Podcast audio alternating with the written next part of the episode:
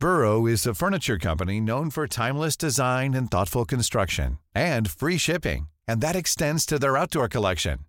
Their outdoor furniture is built to withstand the elements, featuring rust-proof stainless steel hardware, weather-ready teak, and quick-dry foam cushions. For Memorial Day, get 15% off your Burrow purchase at burrow.com slash ACAST and up to 25% off outdoor. That's up to 25% off outdoor furniture at burrow.com slash ACAST. Hey, Dave. Yeah, Randy. Since we founded Bombus, we've always said our socks, underwear, and T-shirts are super soft. Any new ideas? Maybe sublimely soft. Or disgustingly cozy? Wait, what? I got it. Bombus. Absurdly comfortable essentials for yourself and for those facing homelessness. Because one purchased equals one donated. Wow, did we just write an ad? Yes. Bombas. Big comfort for everyone. Go to bombas.com slash ACAST and use code ACAST for 20% off your first purchase. Millions of people have lost weight with personalized plans from Noom. Like Evan, who can't stand salads and still lost 50 pounds. Salads generally for most people are the easy button, right? For me, that wasn't an option. I never really was a salad guy. That's just not who I am. But Noom worked for me. Get your personalized plan today at Noom.com. Real Noom user compensated to provide their story. In four weeks, the typical Noom user can expect to lose one to two pounds per week. Individual results may vary.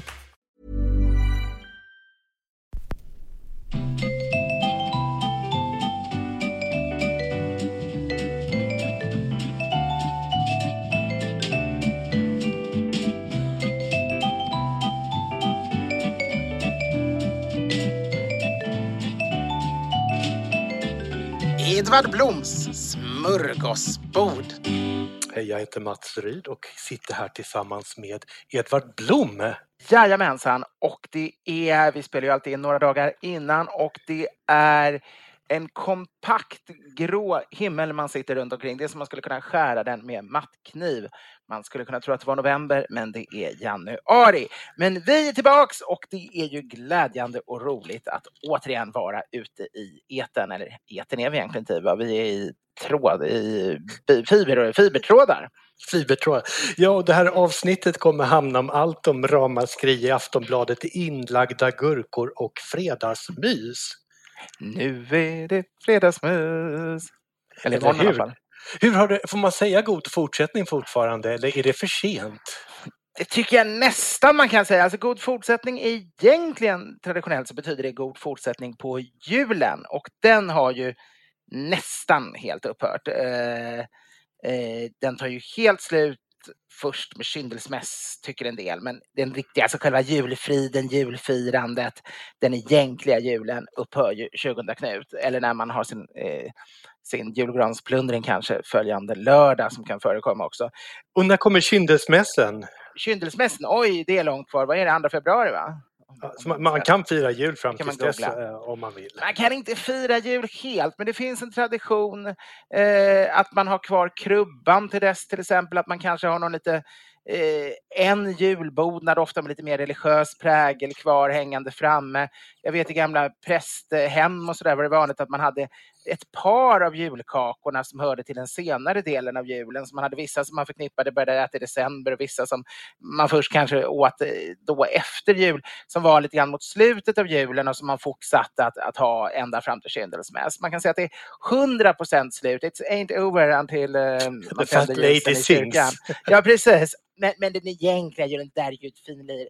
Alltså, man kan säga som så att man behöver inte håna någon om det hänger kvar lite julpynt så länge sen, det inte är kyndelsmäss. Sen, sen efter andra februari, då får man börja håna. Ja, men då kan man faktiskt skoja lite grann och, och liksom antyda att att, det, att, att ha julpyntet efter andra februari, det är lika fel som att sätta upp det för, före julafton. Liksom. Det, det, kan jag hålla med om. Men hur var julen och nyåret? Hur har det haft jo, men... det jättelänge sedan. Det känns ju lite ovant att sitta och prata igen. Det var evigheter. Eh, jo, men det har varit jättebra. Eh, det har ju varit en väldigt annorlunda jul och nyår. Eller ganska annorlunda. Själva julafton och så brukar väl vara ungefär eh, likadant fast man har några släktingar också. Men, men det är ju en väldigt familjecentrerad eh, högtid, julen. Men sen brukar vi då under de här veckorna som följer under senjulen, alltså eh, från egentligen ja, 20, 25, 27, från 27 och fram till Knut brukar vi ha jättemycket luncher med goda vänner och så. Uppsluppna julluncher och det blev ju ingenting av i år naturligtvis, för vi har ju hållit oss isolerade. Men vi har haft det fint med familjen, det har varit eh, förvånansvärt harmoniskt. Ibland kan de ju bli väldigt bråkiga med varandra, men, men det tyckte jag inte de var över jul. Och eh, eh njutit av, av gemenskap och, och stilla frid. Jag har haft ledigt som vanligt. Jag tar alltid ledigt över, över jul. Ja. Och då menar jag tre veckor. Jag har glömt att säga det här när du pratar om, om, om barnen här. Jag ska ju bli pappa i april. Ja, fantastiskt. Sent ska syndarna, jag har inte så, kanske nämnt här, men det, sent ska syndarna vakna. Ja, jag var ju knappast tidig heller, men, men du kommer vara ungefär eh, nästan lika sen som jag när du, du får ditt första, eller? eller ganska aning. exakt. Ja, jag har ingen aning hur gammal jag är. Jag vet att jag är över 45. Är det ja, nej, det är inte jag. Jag, jag. jag, tror jag är 47 nu. Jag, jag tappar räkningen vid 45. Ja, är du bara tre? Men då är du faktiskt snäppet äldre än jag till och med, för min, min äldsta är ju fem. Du är två år äldre ja. till och med då. Men här julen och nyår, har du läst någonting eh, inspirerande eller hunnit tid att eh, se någon trevlig dokumentär? Nej, eh, jag har sett Greta Gris som vanligt, eller ja, alla möjliga barnprogram, men det, det, är ju det. Vi har sett lite mer roligare, för vi skaffade Disney Channel och då har man ju kunnat se alla de här gamla klassikerna som Askungen och Snövit och Pinocchio och hela, hela köret. Eh, och inte bara moderna, liksom snuttiga eh, barnprogram som är ungefär samma hela tiden utan, utan lite mer sådana där ändå man försöker bygga en historia och ja. inte bara skrika. Och det, det är ju roligt. Eh, men nej, kultur blir det väldigt lite tyvärr. Det blir inte mycket intellektuell stimulans och, och väldigt, väldigt lite kultur. Men, men äh, ätit och druckit gott har jag gjort i alla fall. På tal om Greta Gris, jag har ju också sett Greta, men jag såg mm. The Greta-dokumentären om eh, Greta Thunberg som ligger på SVT. Ja, Just det, just det. Ja, man måste säga att när man ser vad hon gör och sätter sig på en båt, en extrem båt över Atlanten eh, och vad hon utsätter sig för och hur hon pushar sig själv, då, då faller hennes belackare rätt platt i sina argument. De, de blir ganska fåniga och patetiska eh, ja. jämfört med hennes driv och hennes ambition och hennes eh, kall som hon har. Jag förstår inte riktigt att folk blir så irriterade på henne för för, det är ju väldigt få som inte egentligen håller med henne hyfsat i de stora linjerna. Liksom. Och ändå är det många, jag har många vänner och bekanta som, som, som blir väldigt arga och skriver, liksom skickar sådana här skämtbilder som är väldigt elaka och sådär på nätet. Och, och, eh, jag håller ju inte med henne om alla hennes åsikter, alltså när, när hon kommer till eh, andra frågor som ligger utanför eh, miljö, det miljömässiga så håller jag inte alltid med henne. Eh, och där hon kan ha synpunkter, eh, rätt mycket politiska synpunkter även på, på sociala saker och så. Och sen håller jag inte med henne alls om den här som många inom miljörörelsen har, som Miljöpartiet också många förespråkare har, att, att man ser att man tycker illa om storföretagen och man tror företagen är ett problem och, och tillväxt är ett problem och, och verksamhet är ett problem. Eh, jag tror tvärtom att det är förutsättningen för att man ska kunna få ner miljön, att få ner eh, eh säger jag, eh, uppvärmningen. Att ja. man måste använda smart intelligent teknik för det går, inte att leva. Vi kan inte leva alla nu i någon form av stenålder. Nej, nej, utan det, det, är tekniken som kommer rädda oss i slutändan. Så jag håller inte alls med henne om allt, men jag håller ju med henne i grund, den stora viktiga grundfrågan. Vi måste göra jättemycket åt det här. Det är ett jätteproblem och, och det, det är otroligt viktigt. Jag tycker hon är oerhört imponerande som person. Jag beundrar henne verkligen för hennes otroliga kraft och initiativrikedom och, och, och uppoffring och sådär. Så det, ja, det... det gör jag också. Det, jag var djupt imponerad. Men med, med tal om, nu när vi, vi är aldrig nästan, nästan aldrig politiska i podden men det, det, har ju varit rätt spännande de här veckorna med vad som händer i USA. Och, ja, verkligen. Eh, det, det, var ju en fasa den här stormningen av eh, Kapitolium ja. och känns det som det har lugnat ner sig nu men SVT där också har en helt fantastisk dokumentär om George Washington, amerikansk, eh, USAs första president och den är fyra timmar lång i tre delar. Eh, och man får en enorm förståelse för den här konflikten mellan människorna och politiken, överheten, senaten i den här som grundlades redan på 1700-talet. Ja, det är intressant. Det är, det är väldigt intressant. Otroligt sevärd. Nej, det, det, har jag faktiskt hunnit följa med. Jag går ju mina dagliga promenader och först lyssnade jag faktiskt på Ivanhoe i originalversion istället för att se filmen på nyårsdagen som man brukar så, så lyssnade jag på Walter Scotts eh, he, hela roman. Det var, väldigt roligt. Jag har aldrig faktiskt läst hela, jag bara läste den förkortat när jag var barn någon gång. Hur fungerar den som, de, som ursprungsroman? Den är jättebra. Det är som liksom, riktigt bra riddarhistoria. Liksom. Den är väldigt medryckande. Jag tycker aldrig den blir långtråkig. Den har lite partier, den är lite, lite beskrivande, så här, men jag tycker den är, nej, den är faktiskt väldigt fängslande. Men, men känner du att du vill ha en skinande rustning och är, rida ut och rädda en ung mö när du läser den?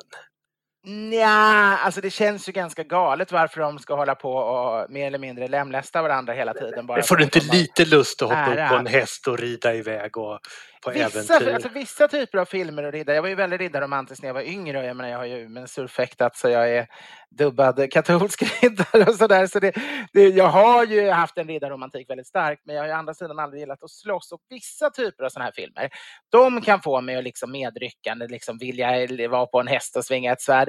Men, men Ivanhoe är faktiskt inte så. Jag tycker den visar ganska mycket på den visar på deras riddarideal och hela det här, men den visar också på det som en lite galen grej med alla dessa turnerspel och, och eh, hur, hur de ofta, de flesta av dem, inte är särskilt ädla. De bara lever upp till vissa principer så, som ridderligheten kräver, men, men, de kan ändå göra väldigt ondskefulla saker mot folket. Och, det känns ju eh, ganska aktuellt det också. Jo, men den riktiga hjälten, det är ju hon den, den här eh, judiska kvinnan, Rebecka, precis. Det, och hon är ju helt emot allt det här våldsamma och krigiska. Ja, och, och, hennes far också är väl också helt emot det? Ja, men han är ju å andra sidan, han skor sig ju ändå på det. Han är ju finansiären ja. av alla. Det är han som lånar ut pengar till de olika, både prinsen och, och olika framstående personer liksom har han ju business med. Eh, men han vill naturligtvis inte heller ha något slagsmål, men, men eller och han blir utsatt för massa, massa men, men, men dottern är ju en sån där riktig ädel gestalt som är själva den, den godheten personifierad liksom i, i historien. Ja. Och, eh, men den, Ja, den, när, man, när, man var, när man var riktigt ung så var man kär i Rowena mm. när man såg den här och när man blev äldre så blev man kär i Rebecca, var det inte ja, så? Men så tror jag verkligen det, verkligen. Och det, det gäller nog boken också. Nej, men vid sidan av när jag hade lyssnat klart på Ivanhoe, då, då eh, var det ju väldigt mycket USA-podden på P1 som gällde. För, för då var jag ju tvungen att hålla mig med ajour med, med allt som hände i Amerika naturligtvis. Och jag kan ju säga att jag var oerhört, för att gå tillbaka till det, när väl Biden svurits in som president och Trump blivit av med kärnvapenkoderna, då kände jag mig väldigt lugn och trygg. Ja, lugn och trygg ja, det, men för att vara jag. Jag tror hela världen andades ut att den här själva överlämningen blev så lugn som den faktiskt ja. blev. Det, det var en väldigt märklig, de här fyra åren har liksom det, det började med när Trump vann. Jag såg det väldigt obehagligt för då var han ju väldigt allierad med, med Putin inför valet. Man talade ju väldigt mycket om att det skulle bli någon, någon form, att han helt skulle ge, ge, fanns risk att han skulle ge Putin fria händer i Europa, lämna NATO och, och låta Putin göra vad han ville. Och samtidigt var det här när, när eh, av fyra möjliga franska så hade man trott att all, alla egentligen var Putinvänliga. Sen, sen blev det ju istället Macron och, eh, i valet. Men, men det, var, det var en väldigt obehaglig stämning då och, och jag var väldigt som, som lite konspirations, eh, konspirationsteoretiker, inte, men, men den som gärna målar fan på väggen om det går. Ja. Liksom. Så jag var ju väldigt eh, oroad.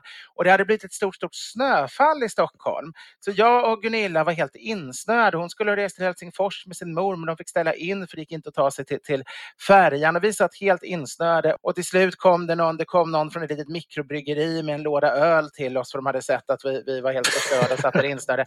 Och sen kom det några snälla grannar med en säck ved så vi kunde börja elda i alla fall, för det var kallt också.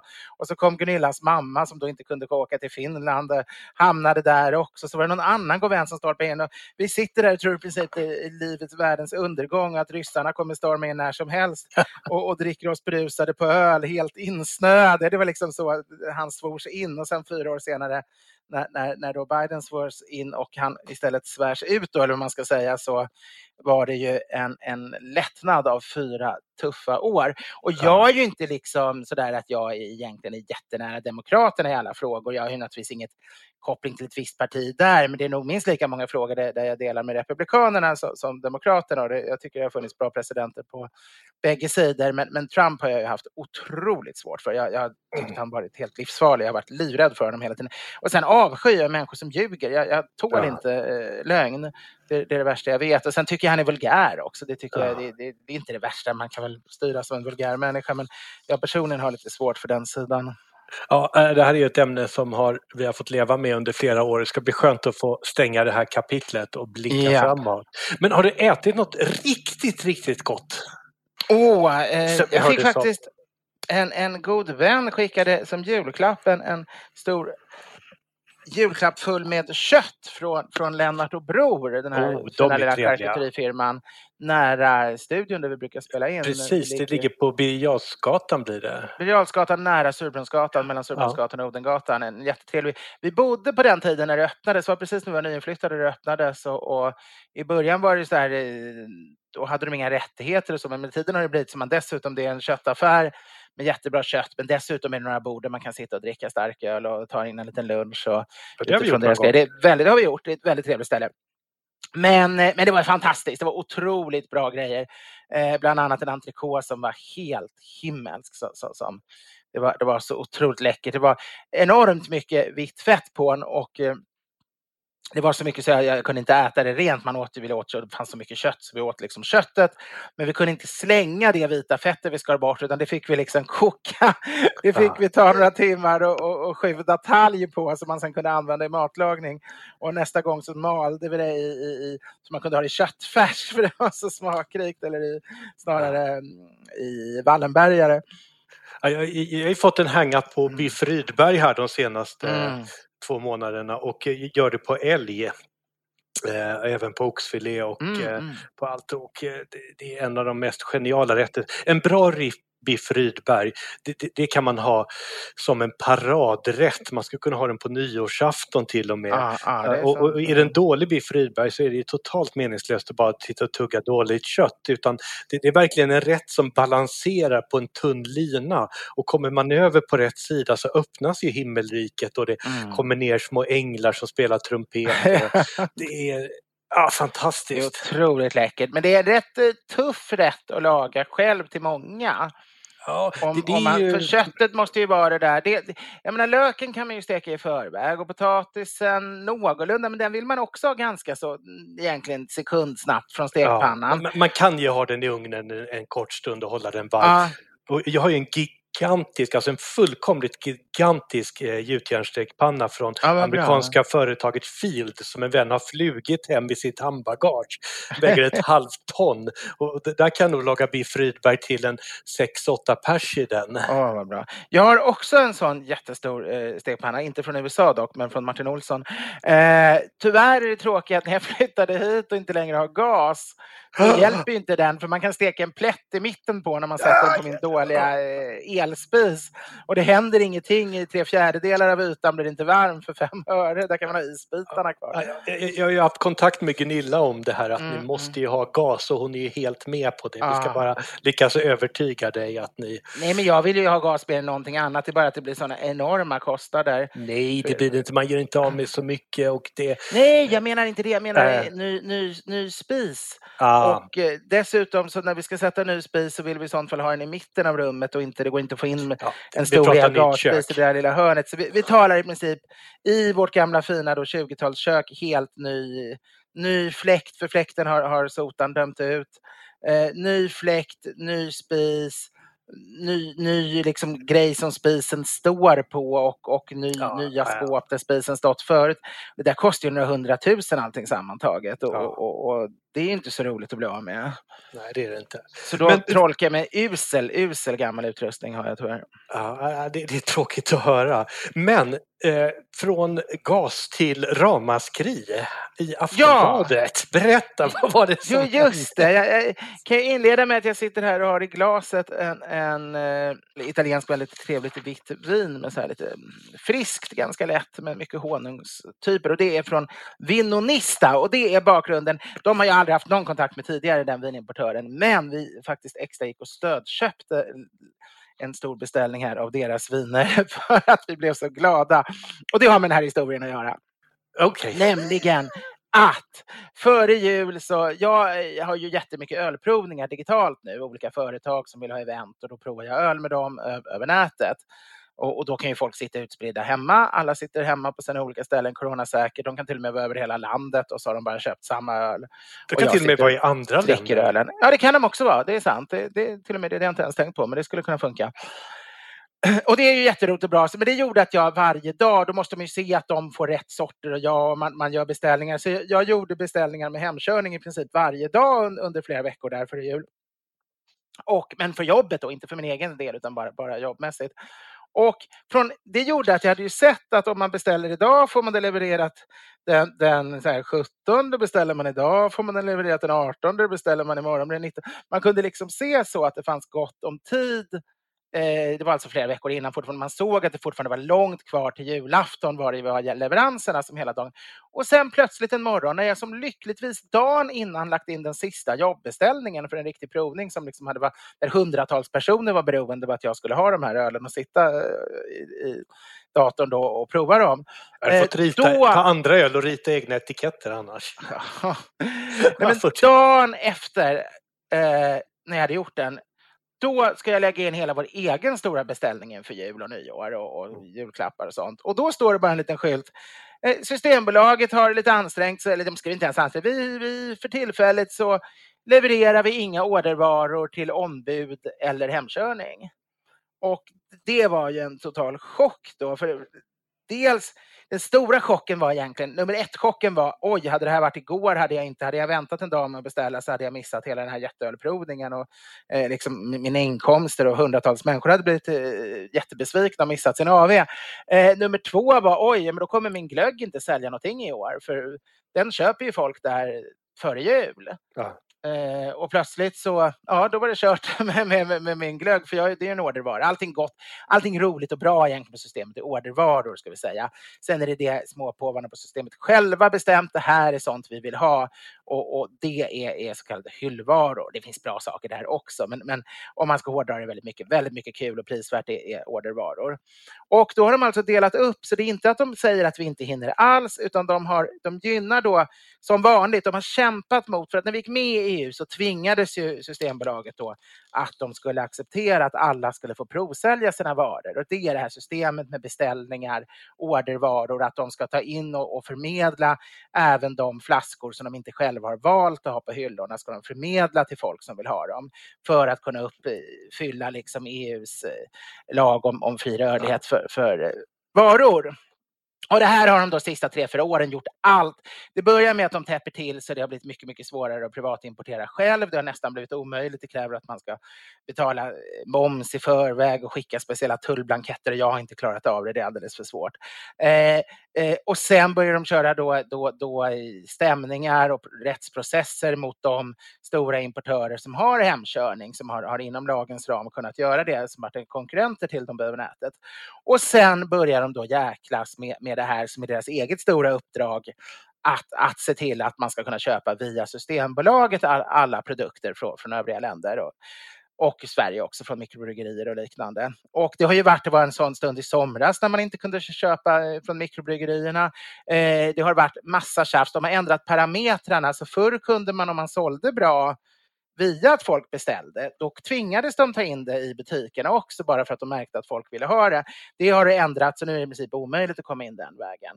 Eh, så, så de, de, har blivit, det här är en del i en stor och då ser jag det här att då plötsligt så har de bara från en dag till en annan utan någon som helst förvarning så visar det sig att nu kan man inte få hemkörning eh, på några ordervaror. Och man kan inte heller om man bor på landsorten få det via ombud som är en ganska stor del av befolkningen geografiskt i alla fall, i stora delar där, där man bara kan få och, och det här, när du tycker det här så blir det ramaskri? Ja, man tycker att det är systemet folk skulle bli arga på. Men ja. jag gjorde felet att jag skrev några väldigt arga tweets där jag skrev vi, och då menade jag vi svenskar. Vi kan inte få våra special, våra portvin till julafton, våra specialchampagner till nyår. Vi kan inte köpa våra eh, julklappsrödvin vänner, till våra föräldrar. Och, och, jag menade då vi, alla vi svenskar och tänkte nu skulle jag få med mig folk. Ja. Och jag, på mitt nät, på mina egna följare var det de flesta på min sida, men det var några stycken som var, var var irriterade redan då. Men problemet var att Aftonbladet ringde som de ofta gör när det är något sånt här. De bevakar ju och så ringde de och så ville de ha någon, någon, någon pratminus från mig, men jag var ganska Eh, jag skrev någon alldeles för intellektuell text som de inte kunde använda, så det blev ändå att de använde i princip bara citerade mina tweets. Och så skrev de lite referat då utifrån från det hela. Och det var egentligen inte fel, men det de fick det då och det folk upplevde det som när de läste artikeln, det var att jag folk håller på att dö överallt i corona och, och, och, det är massa sjuksköterskor som jobbar hårt. Och så sitter jag och är jättearg för att jag inte kan få de allra finaste vinerna hemkört till mig. Det var liksom den vinkeln det blev. Det blev inte att vissa leverantörer slås ut.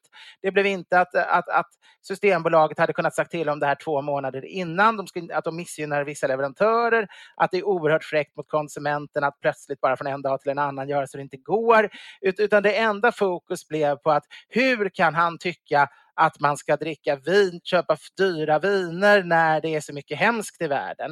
Men jag menar, folk har ju fortsatt med vinspalter och jag menar, folk har, har, hela, alla lever ju ändå vidare med sina små intressen och talar om sina, eh, att det är viktigt vilken figur som blir utslagen i sin tv-serie och vilket som vinner idrotter. Och det, det är bara när jag skriver någonting om något annat ja. som man plötsligt ja, tänker... Fy på dig Edvard! Att, ja, de skrev att det här är, hur kan du göra så här mot de sjuksystrar som jobbar dygnet runt för att kämpa mot corona. Och sen vävde de in det här också att ja, och man ska, du har ju barn eller man ska inte dricka alkohol till jul. Och ja, med jul menar jag ju, liksom, det är ju tre veckor lång julen. Ja. Ska man då ha Nej, det, där ska det vara torrlagd. Ja, den ska vara torrlagd. Så det, det, blev väldigt, det, det kändes väldigt orättvist. Men sen var det roliga, för att sen den här Vinonista, som den här lilla importören heter, de har faktiskt stämt eller anmält Systembolaget för det här brottet. Och därför blev vi så glada att, att de gjorde det, så vi gick och, och, bara köpte deras viner när vi väl fick göra en beställning, eh, det första vi gjorde. Eh, så skål gjorde vi lite, för dem! Eh, skål för dem! If you're looking for plump lips that last, you need to know about Juvederm lip fillers. With Juvederm Volbella XC and Juvederm Ultra XC, your lip look, whether it's subtle or bold, can last up to one full year with optimal treatment and no additional maintenance. Find a licensed specialist and see if it's right for you at Juvederm.com today. That's J U V E D E R M.com. Add fullness to lips in adults over 21 with Juvederm Volbella XC or Juvederm Ultra XC. Do not use if you have severe allergies or a history of severe allergic reactions, or if you're allergic to lidocaine or the proteins used in Juvederm. Tell your doctor if you have a history of scarring or taking medicines that decrease the body's immune response or that can prolong bleeding. Common side effects include injection site redness, swelling, pain, tenderness, firmness, lumps, bumps, bruising, discoloration, or itching. As with all fillers, there's a rare risk of unintentional injection into a blood vessel, which can cause vision abnormalities, blindness, stroke, temporary scabs, or scarring. For full important safety information, visit juvederm.com.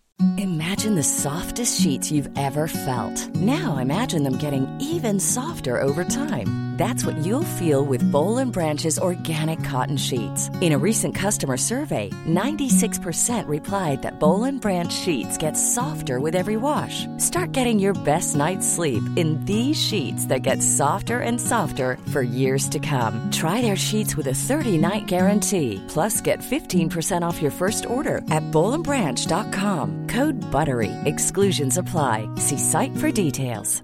Burrow's furniture is built for the way you live. From ensuring easy assembly and disassembly to honoring highly requested new colors for their award-winning seating, they always have their customers in mind. Their modular seating is made out of durable materials to last and grow with you. And with Burrow, you always get fast, free shipping.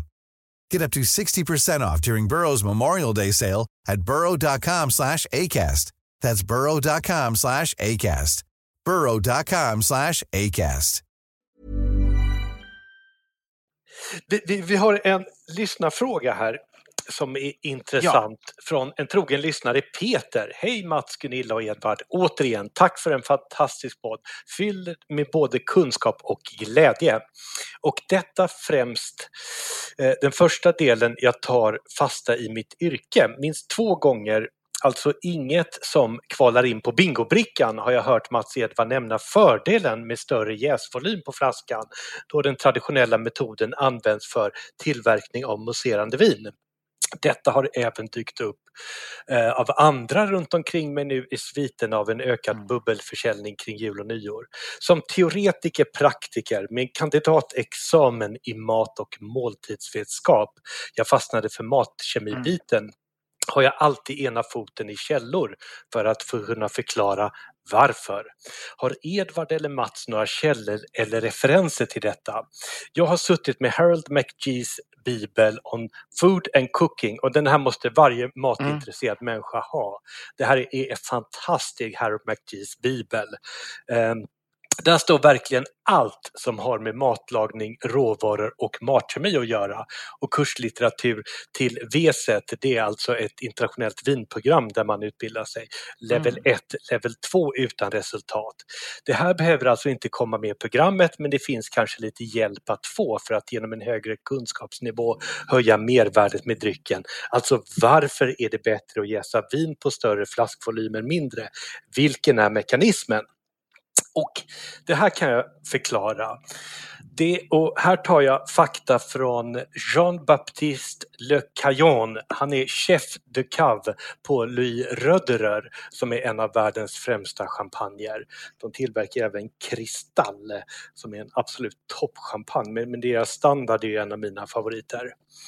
Och det här är väldigt enkelt men det här är direkt från Jean-Baptiste eh, Le Caillon att, och här kan vi ju bara dra lite grann att man gör ett mousserande vin så gör man först ett vanligt vin, tillsätter lite jäst, eventuellt lite socker och så eh, stoppar man in det i flaskan och så sker en andra jäsning i flaskan som skapar bubblorna. Och då säger Jean Baptiste, i våra magnumflaskor så eh, när de gör sin andra fermentering så har de det tuffare att jäsa för att mängden syre som finns i flaskan mm. är lägre i förhållande till volymen av drycken. Så att ju ah. mer syre man har desto snabbare går jäsningen. Mm. Och den jäser då magnumflaskan två veckor längre och det gör också att den här tuffare jäsningen lämnar lite mer restsocker. Och eh, det här producerar då glycerol eller glycerin som det även heter. Och glycerinen skapar då en eh, rikare textur och smak. Så man, och sen är det också effekten av att jäsa någonting längre som att man kalljäser ett bröd i kylskåpet mm. över natten ger ju mer smak. Så att den längre processen och den ökade halten glycerol gör att man får ett mer komplext vin. Oj, vad intressant. Det hade jag ingen aning om. Då undrar man varför de inte någon, någon kampanjmakare har tänkt på att helt enkelt snärpa åt eh, halsen på de vanliga 75 centiliters flaskorna så att det blir lite mindre syre. Ja, det... Alltså, smalare halsar borde ge liknande effekt kan man tycka. Precis, men det kanske blir svårare att hälla ut sen och det finns andra tekniska problem. Säkert, svårt ja. med korken och så. Men jätteintressant. Och det här gäller ju även öl ska vi ju säga. Alltså, öl som är flaskjäst blir ju också bättre då på 75 år än 33 år. Ja. Sen har vi ju då en fråga kring fredagsmys. Och det här är från Samuel. Hej Edvard och Mats, tack för en underhållande podd.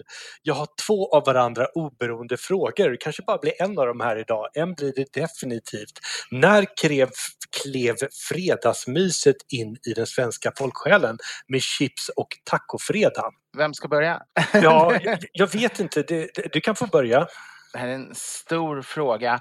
Eh, jag hörde att du varit och, och snokat lite grann i en doktorsavhandling till och med. Det har inte jag. Ja. Men, men, men rent personligt, så jag mötte fredagsmysbegreppet första gången. Om vi börjar med fredagsmys, för fredagsmys och tacofredag är två skilda saker som ändå har ganska många år mellan varandra. Och yes. fredagsmysbegreppet hörde jag första gången i mitten av 1990-talet.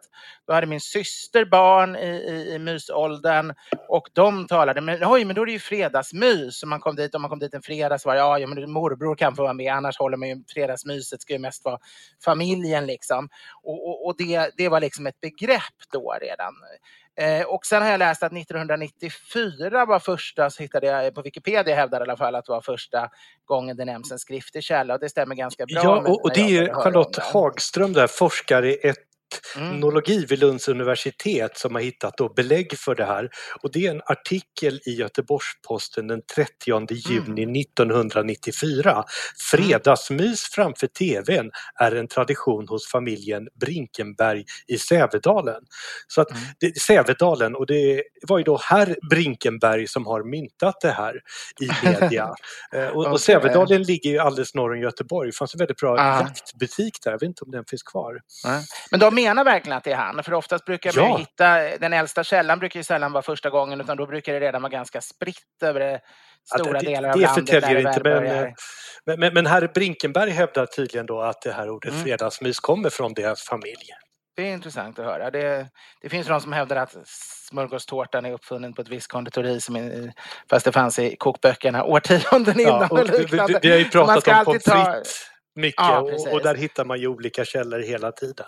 Precis, men jätteintressant. Åtminstone då det börjar bli stort. Om det sen är Brinkenberg som har uppfunnit det hela eh, kan ju hända. Men det känns ju, ja, möjligt. Men jag får läsa på mer om det i så fall. I alla fall slog det igenom då. Och jag tycker det är intressant att se det här i ett lite större perspektiv. Eh, För går man tillbaks 100 år, lite drygt, Mm. då var ju söndagsmiddagen den stora familjesaken. Oh, ja, det var ju när Eh, jag växte upp också. Ja, fortfarande var det i, i din familj fortfarande det, nämligen om man hade lite mer borgerlig miljö kunde söndagsmiddagen fortfarande vara betydande på 70-talet.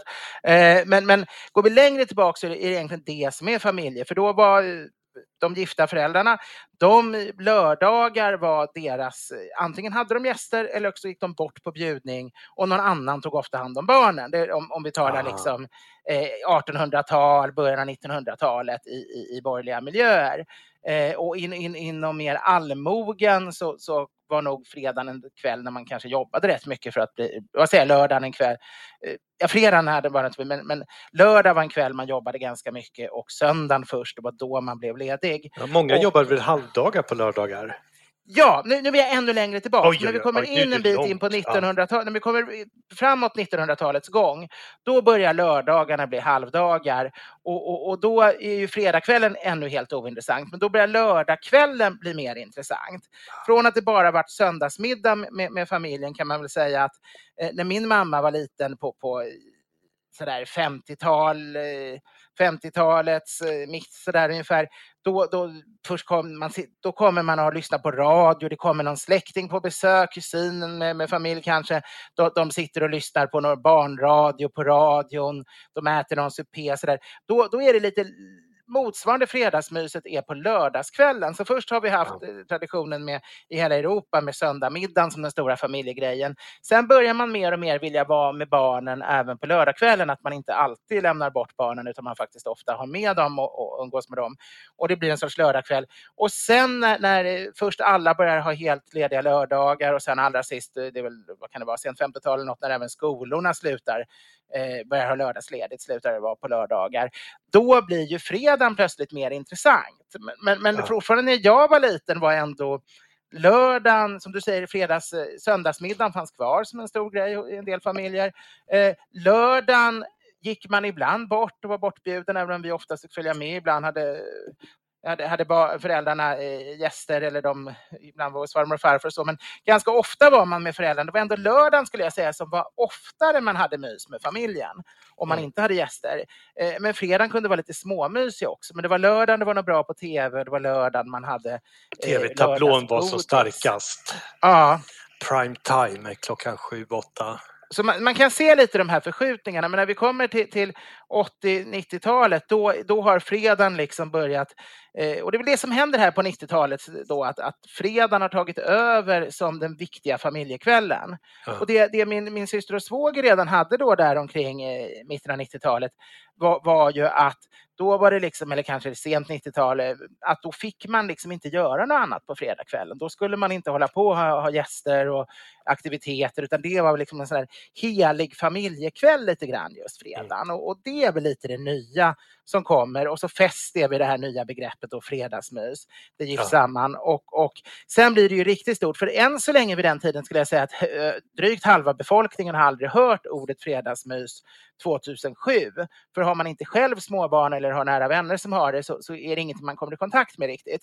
Men sen kommer ju då Olv-reklamen eh, med, med sången eh, Nu är det fredagsmys. Just nu så är... Kan inte du sjunga den? Nu är det fredagsmys, Fredagsmys. om det så är det sista, Sista jag jag gör. gör. Nu är det fredagsmys, hoppas inte föräldrarna stör. Men, ja, men, men Eh. jag- kan ju berätta om tacon där för att El Paso var ju först tydligen 1982 då med Mm. Det, eh, ett mexikanskt sortiment och sen kom då Casa Fiesta och, och Mm. de här två hade eh, alla marknadsandelar på mexikansk sortiment. Var det Nordfalk som ägde Casa Fiesta eller var det här innan Nordfalk kom in? Är osäker där. Ja, ja. Men, och, och då kommer Santa Maria kommer in som trea Ja, de 1991. kom- just, Och då börjar de satsa i media och annonsera det här. För de var ju Ja. sist in, de hade ju inga marknadsandelar. Just Så att det. där fick ju Old El Paso att vakna till liv och plötsligt Mm. började det spenderas enorma summor, eller stora summor i media, just på tacos i det här kriget om de mexikanska marknadsandelarna. Ja. Och på 90-talet så ökade försäljningen markant men sen kom ju explosionen på 2000-talet. Ja. Ändå säger man redan när man läser så här 95 åt vi, jag kollar den här eh, utmärkta eh, Nu äter vi av Jenny Damberg, att 95 åt vi redan fyra tacos för ni, 400 miljoner. Och sen Ja. mångdubblades det på några år under 90-talet. Så sen att det fortsätter ännu mer på 2000-talet. Ja, ja, ja, ja. visst, där kommer den, början av 2000-talet kommer den stora, det blir miljardmarknad. Och, mina egna minnen är alltså att det kom in 82 eh, hade jag inget jätteminne av, men 89 vet jag när jag tog studenten och, och där och 89, 90, 87, 88, 89, 90. Då, då var ju tacos hade kommit och, och då var det fortfarande någonting trendigt. Det var ju någonting Ja. sån här, någon som, sån här coola tjejer som jobbade på, på eller som pluggade på Bergs, de kunde liksom bjuda på tacokväll med tequila och tacos och det tyckte man, den eh, häftigaste personerna i klassen hade tacos på sin studentskiva och lite sådär. Så det, det var ju lite coolt med taco då. Så det, det, när den kommer in på 80-talet är det ju ännu inte en grej för barn. Nej. Jag- vet en reklamkampanj som jag såg första gången för tacos och då var det Vågar du äta tacos? Och så var det en kille där håret stack åt alla olika håll och glasögonen var på sned för att det var så crazy. Ja, men det var ju något starkt och det var liksom mexikanskt och chili och det var samtidigt som tequilan också blev, blev trendig och lite allt möjligt mexikanskt blev trendigt. Eh, men, men det hade tre, jag, jag har försökt stippa ner, varför blev det stort för barn? Jo, man brukar ju fram... Alltså barn gillar ju malt kött. De, de, Ja. Alla barn eh, äter malt kött nästan, för det är ingenting som behöver tuggas. De har ju dåligt med enzymer i munnen. De har svårare, sämre tänder, sämre enzymer och har lite, många har därför svårt med så stora sega bitar. Malt köttfärs, alltså de gillar ju köttbullar, de gillar köttfärssås. Och där, den linjen att det var köttfärs var ju väldigt positivt. Det andra är att det var den här legoprincipen, att man bygger ihop sitt eget. Så ena ungen har Ja. fått för sig att den inte gillar gurka ena veckan och plötsligt gillar den inte tomat nästa. Någon måste ha ost, någon vill inte ha ost, någon gillar gräddfil, någon, ingen vill ha lök av barnen. Och allting ligger i olika skålar och, och, och- var den istället för i köttfärssåsen eller den, kanske den eh, färdiggjorda enchiladan man hade gjort, så, så, liksom, eller lasagnen. Så, så här ligger allting som, som bara uppdelat och var och en plockar. Och det tredje som gjorde att barnen gick igång på det, var ju att det är socker i kryddmixen. Så Ja, i princip och- det man gör är att man sockrar köttfärsen Ja. innan man serverar den med massa druvsocker. För det är ju spiskummin, oregano, lite paprika och druvsocker i, i de där påsarna. Och eh, allt det här sammantaget gjorde det ju väldigt attraktivt för barnen och det var ju så enkelt för föräldrarna för man Ja. köpte liksom färdiga grejer. Man, man behövde bara steka köttfärsen och i princip allt annat var bara att lägga upp och, och, och så körde man. Och, så, så man kan förstå det, samtidigt har det ju inte slagit i andra länder. Det är ju, I Sverige äter ju mest Ja. tacos i världen. Alltså den här typen av man kan säga att för, först har vi ju den mexikanska tacon, sen, sen kommer ju tacon upp till, till Texas då, liksom, eller ja, snarare USA tar Texas för det var en del av Mexiko. Och, och, och det blir, eh, man, man amerikaniserar mexikanska maten som blir till Tex-Mex. Tex-Mex. Och där påverkas det mycket av tyska invandrare. De hade en ganska stor Ja. grupp tyska invandrare. Det var ju, tyska invandrare var ju den näst största invandrargruppen efter engelsmännen. Och eh, det fanns till och med något beslut var i senaten där det höll på med bara några röster att det blev engelska och inte tyska som blev amerikanskt språk har jag hört.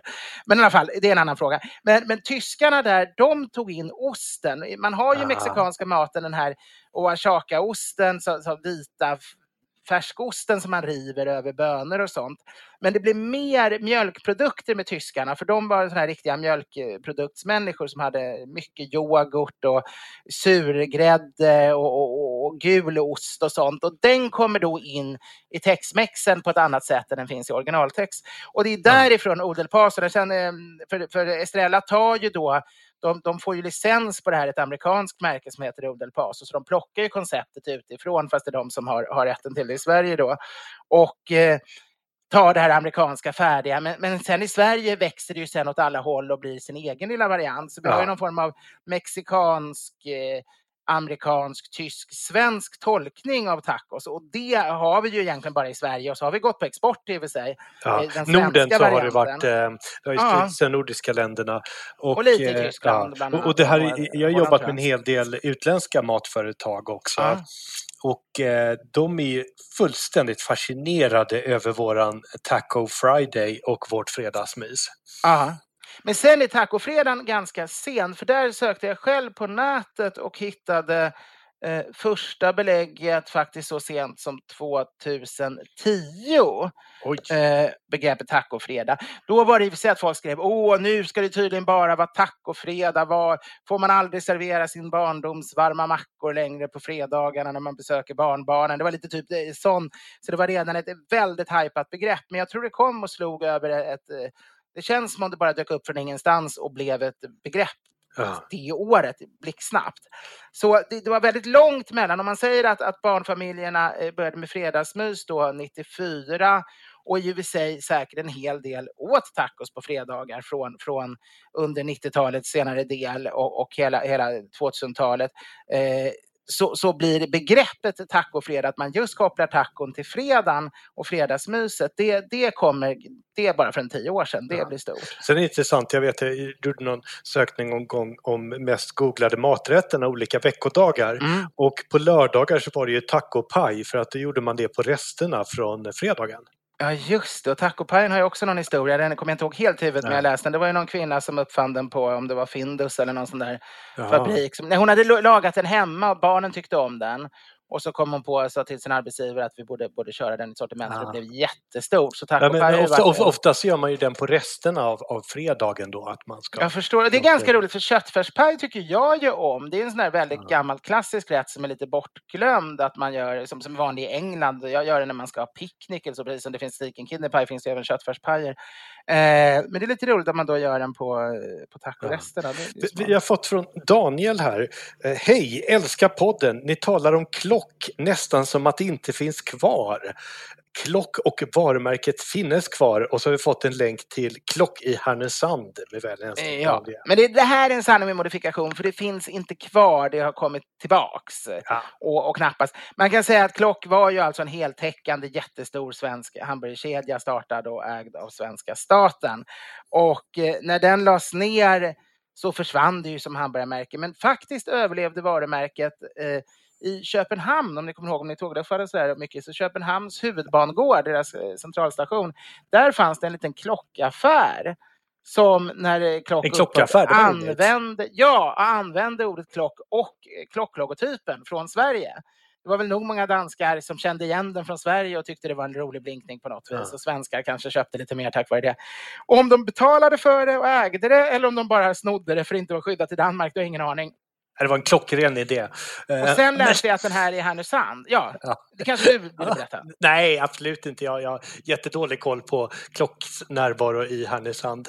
Ja, nej, Härnösand 2017, då köpte eh, en, en kvinna där varumärket av en Linköpingsbo som hade köpt det före henne och hade försökt dra igång klockrestauranger i Linköping. Men sen köptes den här i Härnösand och hon har lyckats tror jag och har en, en, en, en det finns en restaurang idag, en hamburgerrestaurang och café okay. loggan. Men det är uppenbart många som hela tiden har tyckt att det här är lite ikoniskt, själva logotypen och varumärket ja. och, och, har velat använda det och dra igång det och göra någonting stort. Och de har ambitioner, de skulle vilja få till det till en franchise över hela Sverige med, med det begreppet. Ja. Och det är möjligt, jag menar det är som Shell kom ju tillbaks för några år sedan, det finns lite bensinmackar återigen som är, är nej Gulf är det, Gulf, Gulf är det, som ja. är med Gulfloggan för att den har haft den, den är vacker, den är man ju upp, den är ikonisk. Ja men absolut, och det finns vissa, jag menar Eh, raketosten kom tillbaka som varumärke men tyvärr var det en annan ost. Tyvärr, och man, man fick inte ta och snöra av den med ett snöre. Nej, så det, blev ju lite fånigt men det var ändå ett ja. försök.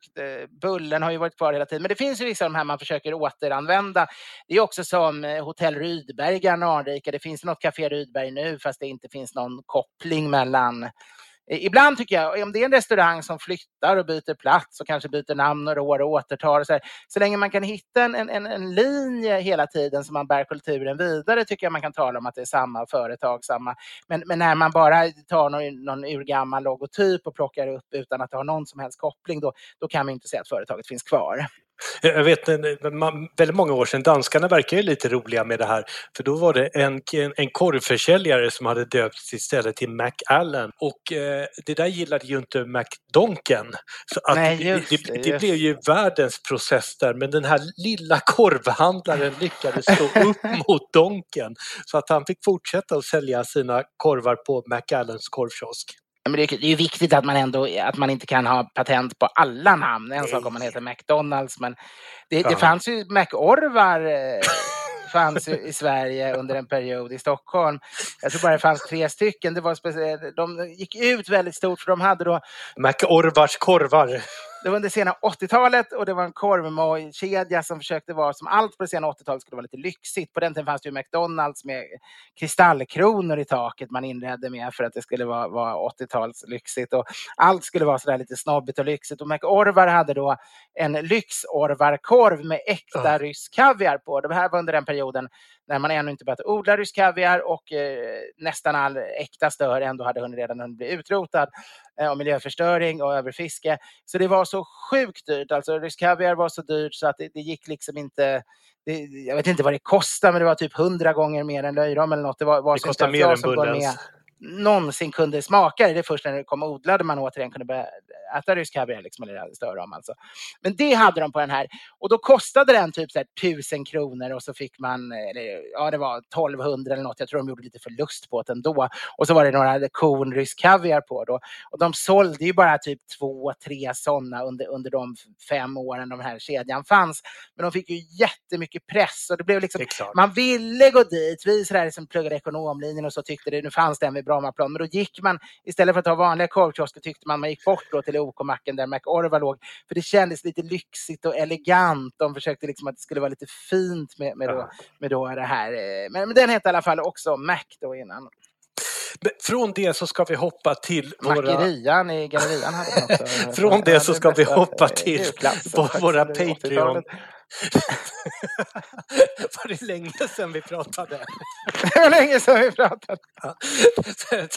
vi ska till våra Patreon eh, sponsorer som gör den här ja. podden möjlig. Och vi har ju mängder med namn och eh, som har tillkommit. Jag eh, kanske mm. har läst upp några tidigare men vill ändå passa på att hylla dessa hjältar.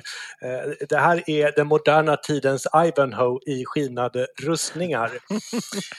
och det är inte inte mindre än Johan Svärling, Lina Olsson Björk, Anders Jansson, Oliver Wismayer, André Johansson, Johan Roos, Max Liljehök, Andreas Hedvåg, Thomas Broberg, Stefan Karlsson, C. Björkman, Thomas Unestad, Magnus, Erik Nordlund, Anna, Erik Frölund, Hugo Horstam, eh, Horstman, Therese Lind, Henrik Jensen, Hilda Lange, Peter Torstensson, Kalle Jonsson, Håkan Johansson och Lennart Roland.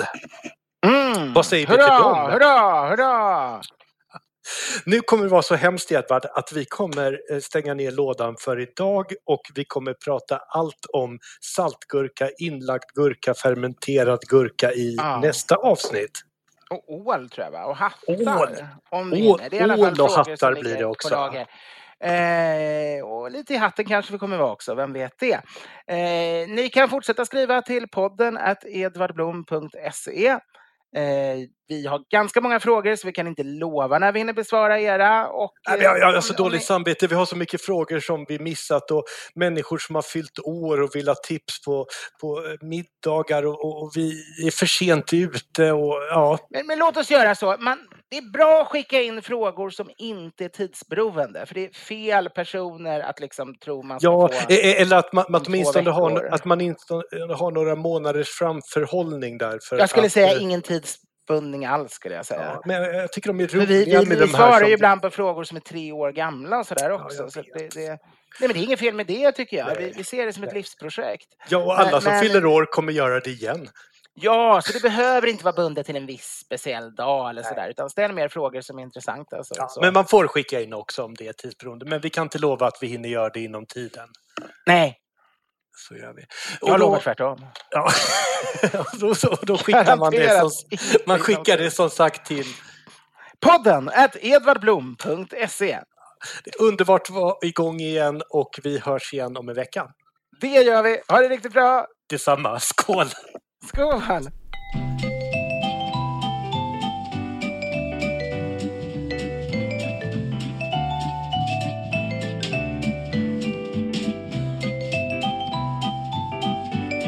Producent var Henrik Insulander på Tonic Produktion AB. Edvard Bloms smörgåsbord. Planning for your next trip? Elevate your travel style with Quince. Quince has all the jet setting essentials you'll want for your next getaway, like European linen, premium luggage options, buttery soft Italian leather bags, and so much more. And is all priced at 50 to 80% less than similar brands. Plus, Quince only works with factories that use safe and ethical manufacturing practices. Pack your bags with high-quality essentials you'll be wearing for vacations to come with Quince. Go to quince.com slash pack for free shipping and 365-day returns. Mom deserves the best, and there's no better place to shop for Mother's Day than Whole Foods Market. They're your destination for unbeatable savings, from premium gifts to show-stopping flowers and irresistible desserts. Start by saving 33% with Prime on all body care and candles. Then get a 15-stem bunch of tulips for just $9.99 each with Prime. Round out Mom's menu with festive rosé, irresistible berry chantilly cake, and more special treats. Come celebrate Mother's Day at Whole Foods Market. Even when we're on a budget, we still deserve nice things. Quince is a place to scoop up stunning high-end goods for 50 to 80% less than similar brands. They have buttery soft cashmere sweaters starting at $50, luxurious Italian leather bags, and so much more. Plus, Quince only works with factories that use safe, ethical, and responsible manufacturing. Get the high-end goods you'll love without the high price tag with Quince. Go to quince.com slash style for free shipping and 365 day returns.